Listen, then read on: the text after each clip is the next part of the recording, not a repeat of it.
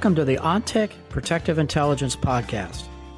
I'm Fred Burton, the Executive Director of the ONTIC Center for Protective Intelligence. During my years as a counterterrorism agent with the U.S. State Department and time spent as a physical security expert in the private sector, I've seen it all and met many fascinating people along the way. This podcast series explores the riveting world of protective intelligence through conversations with leaders in the security field. I'm Fred Burton, and now on to the podcast.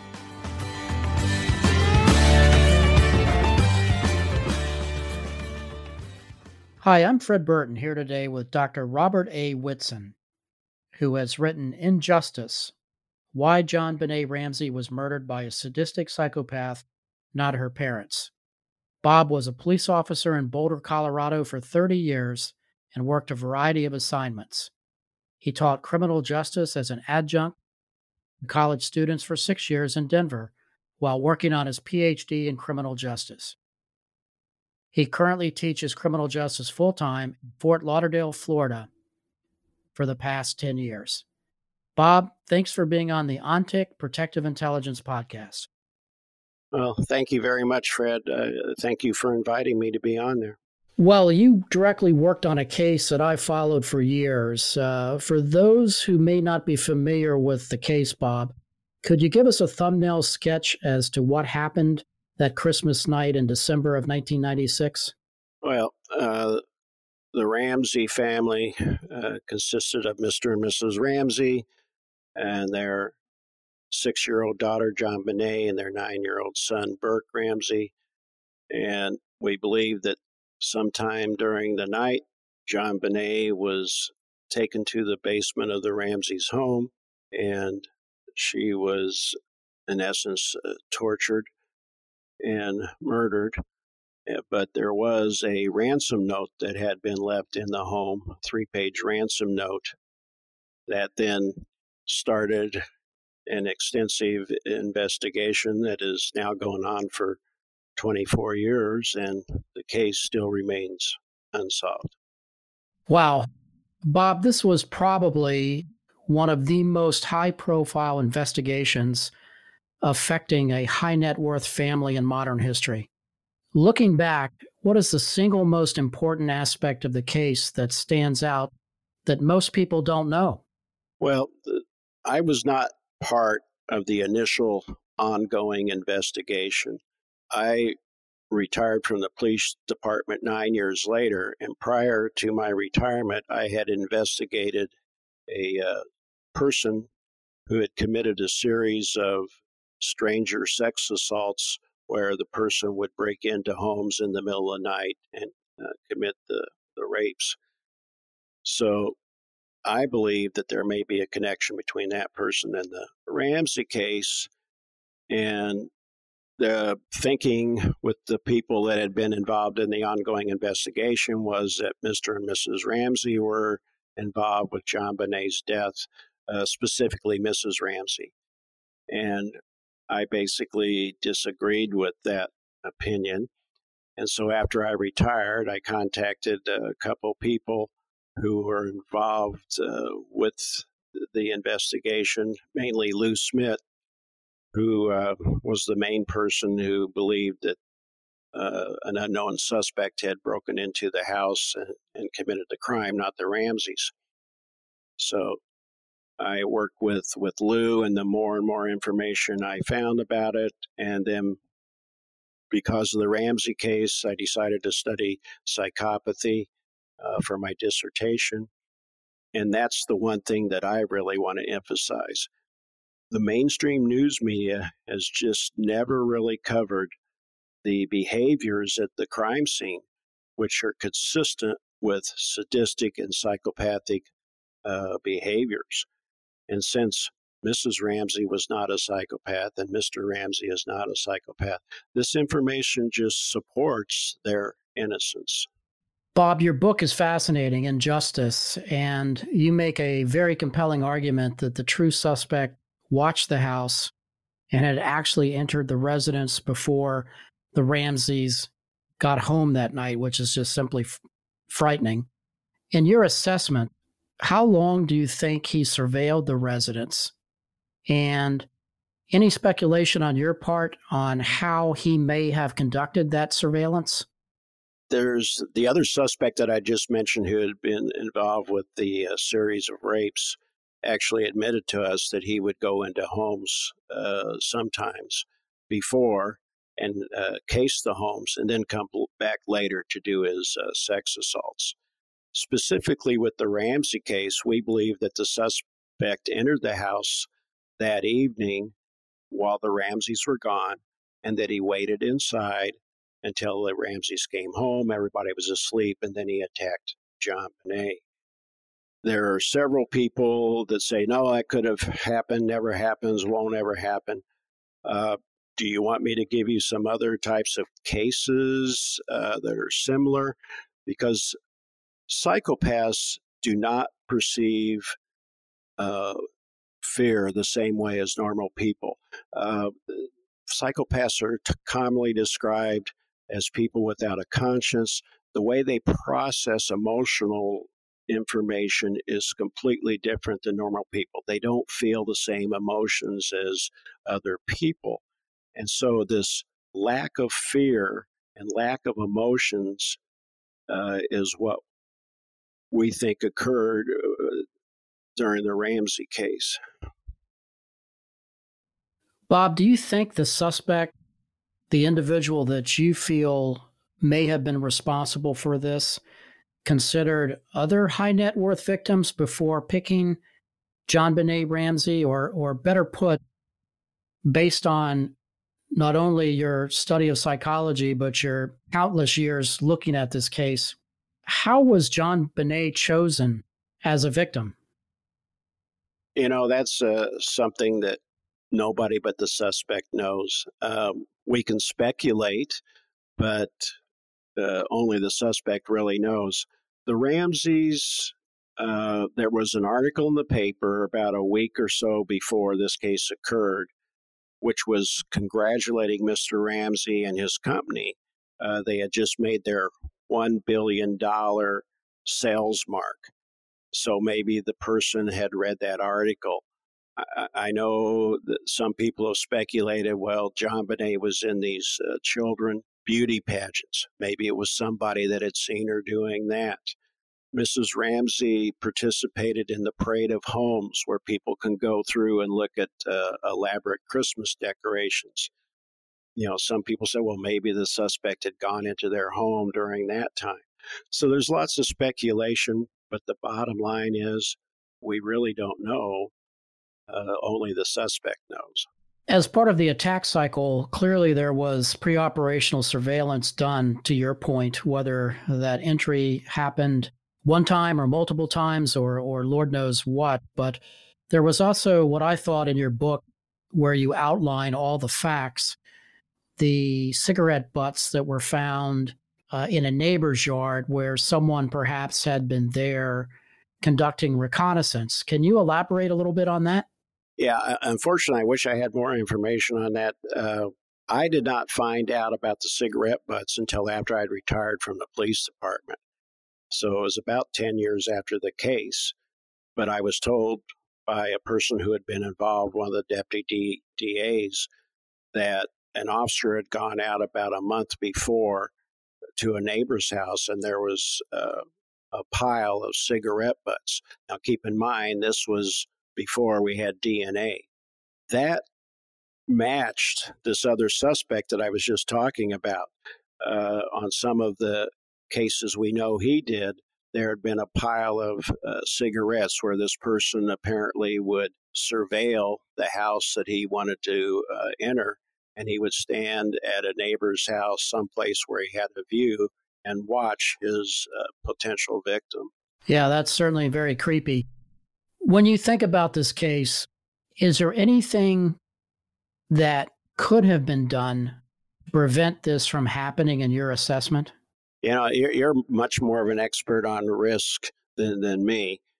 But, you know, I've heard people say stuff like, oh, well, the Ramsey should have uh, repaired the broken basement window, or why didn't they set their alarm? But I'm not going to put any blame on the Ramseys because I look at everything in life is a risk. It's just a scale. You have low risk activity, high risk activity. And when you think about it, the Ramseys were in their home, in their beds asleep on Christmas night in Boulder, Colorado. That is about the lowest risk activity that anybody could, could be involved with. So, no, I don't have to worry. I'm not rich and, and famous. But if I was, you have to look at risk as far as a balance. There's always a balance between security and freedom. So, you know, are, are you going to build a prison around yourself and not experience life? No, you can't do that. So, I think the bottom line is you can take reasonable precautions, but keep in mind there are sometimes that just bad things happen to good people. And I don't know that you can always prevent those.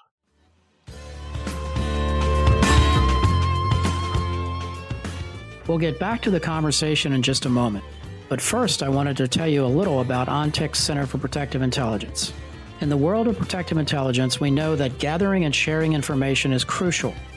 That is why we created the ONTIC Center for Protective Intelligence. We are regularly sharing strategies and best practices, insights, lessons learned from current and historical trends, as well as lessons learned from physical security experts like you. To find blogs, podcasts, webinars, white papers, and more, check out the center by visiting ontic.ai slash center. That's ontic.ai slash center.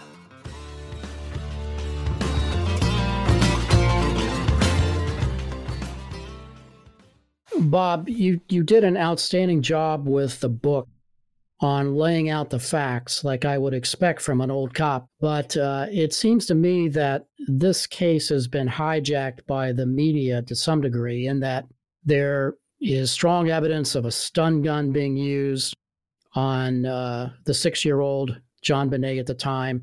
There was a climbing rope involved. There was a beaver hair found at the crime scene. And then, of course, there was DNA. Now, I know that this occurred before DNA, but help me understand why there hasn't been more effort underway to run that DNA, or perhaps I'm wrong and there has been. I retired from the police department uh, 16 years ago. So, of course, DNA started in Colorado. Actually, to my knowledge, this was the first case where we started submitting DNA. And uh, of course, it's evolved over the years. So I'm not sure uh, what exactly they, they have done. And so I really uh, can't comment on that other than I will say this. If you think that Mrs. Ramsey murdered her daughter and Mrs. Ramsey passed away believe what was it 2007 or 2008 if you think that she was the one that murdered her daughter how much effort are you going to put into investigating this case and new leads? And the people at the boulder police department were convinced the people that were involved with this initial case. On the other side you had people like lou smith and there was a deputy DA and a detective from the sheriff's department that were convinced that the Ramseys were not involved. But unfortunately, what occurred was some uh, groupthink mentality and confirmation bias. And so, in my opinion, uh, they could have looked at some other people more. Well, I think you're being very uh, diplomatic uh, with that. Uh, clearly, the uh, killer came with a stun gun in, in all probability. Uh, I'm intrigued by the climbing rope. Uh, do you think he intended to utilize that perhaps to gain entry into the house? Well, once again, as it turns out, the person that committed these other rapes happened to be a mountain climber, and he used to have climbing ropes. I know Lou uh, had asked the DA to try to test that for DNA when Touch DNA came out, and never heard if they ever did it or not. Uh, however, I want to pick up on something you just said. It's true that the source of the cord, which was used to tie JonBenét, was never found.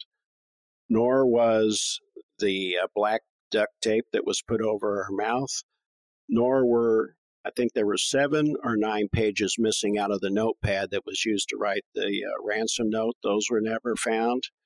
Stun gun was never found. There was a small artist paintbrush handle uh, that was broken into two pieces, and one piece of that handle was used to tie the end of the garrote around JonBenét's neck. There was a piece of that paintbrush handle that was never found. Uh, you mentioned the beaver hair. Lou Smith, another detective, went through that entire house, could not find any other beaver's hairs. Uh, there was also the high tech shoe print that was found in the storage room right next to where JonBenét was found. That's never been matched to anybody. Uh, so, all this information, again, indicates that the suspect brought this these devices with him and took them with him when he left. Yeah, and from a lessons learned perspective, it it certainly would would be great for the suspect to be arrested and get a clear picture as to how long this was put into place and exactly what transpired. Do you think this case will ever be solved, Bob? You know, again, it's uh, speculation. There, there is the DNA, so you, you never know. Maybe somebody, the suspect is on their deathbed. Maybe they'll confess to it, or maybe there was so much inf- evidence collected maybe if somebody goes through all that, they'll find something that fell through the cracks in the system. So, uh, you know, you don't want to give up hope, uh, but it has been 24 years. So. Retired Detective Lou Smith sounds like uh, the kind of guy that you would want on any case. Tell me a little bit about Lou. Yeah, Lou is great. Uh, as I said, I didn't meet him till after I left, uh, but he had worked uh, 200 homicide cases, and he had a 90% clearance rate uh, compared to the national average, which is usually about uh, runs between 60 and 65. He was very meticulous. He would point out things to me that I wouldn't see. Uh, he could point out little pieces of evidence or little things to make note of and I just completely agree with with everything that we discussed in this case. And all the unfortunately, he had uh, cancer, and uh, he passed away because this is the type of case. Uh, uh the last I heard a couple of years ago, there was over sixty thousand pages of documents in this case. So, you know, uh, after Lou passed away, there was some information that came up. I wish he would have been here so I could ask him about it. But he was just a, good person, legitimately good person. He cared. He was a great detective. He had you know, 40 some odd years as a police officer. And that's another thing. He spent a lot of time with the Ramseys, and he was convinced that they did not murder their daughter. You know, John Douglas, I mentioned all these different people, but John Douglas interviewed the Ramseys. He said they didn't murder their daughter. They took polygraphs and passed the polygraphs. So, and John was uh, the legendary mind hunter at part of the FBI Behavioral Sciences Unit. Right. Bob, is there anything that you would like to say that I haven't asked you? Well, actually, if you want to give me just a couple minutes, I, I would like to talk a little bit about psychopathy. Fire away. Okay, because this is extremely important. And if anybody's interested in this, uh, everything that I'm about to tell you is based on Dr. Robert Hare, H A R E, his research, and go to his website uh, and look it up. It's been validated by hundreds of other researchers. But uh, Dr. Hare identified several behaviors and uh, characteristics of psychopaths. And one of the big ones is uh, this lack of fear. Uh, they don't feel emotions like normal people, so they don't have the feeling of guilt, remorse, empathy, and they're basically fearless people. That's why some people said, oh, the suspect will never go in a house and wait for somebody. Some of the other characteristics about uh, psychopaths, they're uh, very spontaneous people. Uh, somebody can say something or look at them the wrong way, it'll set them off. Richard Kuklinski, the Iceman, murdered a person that, that stepped into the alley to urinate. They are narcissistic, egotistical, selfish people uh, always put their welfare before anybody else. Uh, they live parasitic lifestyles. They live off of other people, and they're criminally versatile. They uh, will not only do crimes against persons, but they will also do thefts, burglary, robbery, anything for money. There is a positive correlation between psychopaths and sex crimes. And JonBenét Ramsey was sexually assaulted. There was a fi- particle from the uh, paintbrush handle found in her vagina. Another thing that's very important we know JonBenét was alive when she was being tortured right before her death. She had petechial hemorrhaging in the eyes and the heart. Uh, the examination of her vaginal area showed that she was alive. Something Lou always said is red is before dead. JonBenét had marks on her back, shoulders, and on her neck, indicating she was alive. You mentioned the stun gun marks. Why would Mrs. Ramsey stun gun her, her daughter? Why would she sexually assault her daughter? Why would she tie her daughter up, uh, her hands, and then put this garrote around her neck? You want to give me a couple more minutes? Sure. Because I want to mention a couple other cases to just highlight this where fear does not play a role with psych- psychopaths, uh, starting with, with Ted Bundy. Ted in Tallahassee went into one victim's residence waiting for her to come home. She didn't come home. So then he went out to a nightclub. Then in the middle of the night, he went into the sorority where he attacked the four women, killing two of them. You would think at that point Ted would want to get as far away from that sorority as possible because police are responding. But he didn't. He goes back to the duplex, which is right next door to the original target, and he ended up killing her. This whole lack of fear, this perception of fear is completely different for psychopaths. You go back to the Polly Klaas days. Uh, Polly was 12 years old. Richard Davis goes into the house. Her mother, her sister were asleep. She had two friends in the same room with her. He kidnaps her and subsequently killed her. Uh, you look at BTK, Dennis Rader, Wichita, Kansas. He went into a house with a, fi- a family. He ends up killing the mother, the father, a young boy, and a little girl.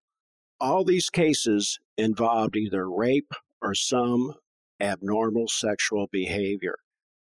There's one study that looked at serial killers that shows that 90% of serial killers are both psychopathic and sadistic.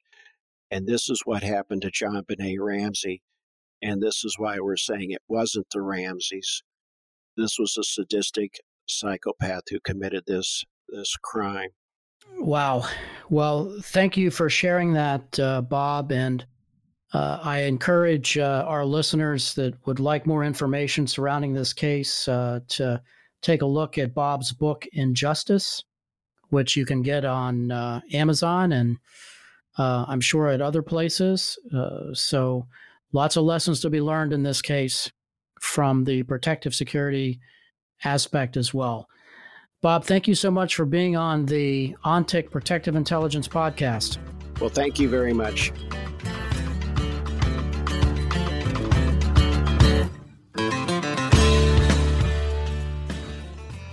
This episode was brought to you by the ONTIC Center for Protective Intelligence. Learn more at ontic.ai slash center. Again, that's ontic.ai slash center. It was produced by AJ McKeon. Our music is a track called Monteverdi Ride and was written by Brian Bristow and performed by Smokin' Novas. Check them out on Spotify. Please remember to rate and review our podcast on iTunes and subscribe on Apple Podcasts, Spotify, or wherever you get your podcasts. If you have questions, we'd love to hear them. You can reach us at podcast at ontic.ai or visit ontic.ai slash center for more information. And thanks for listening.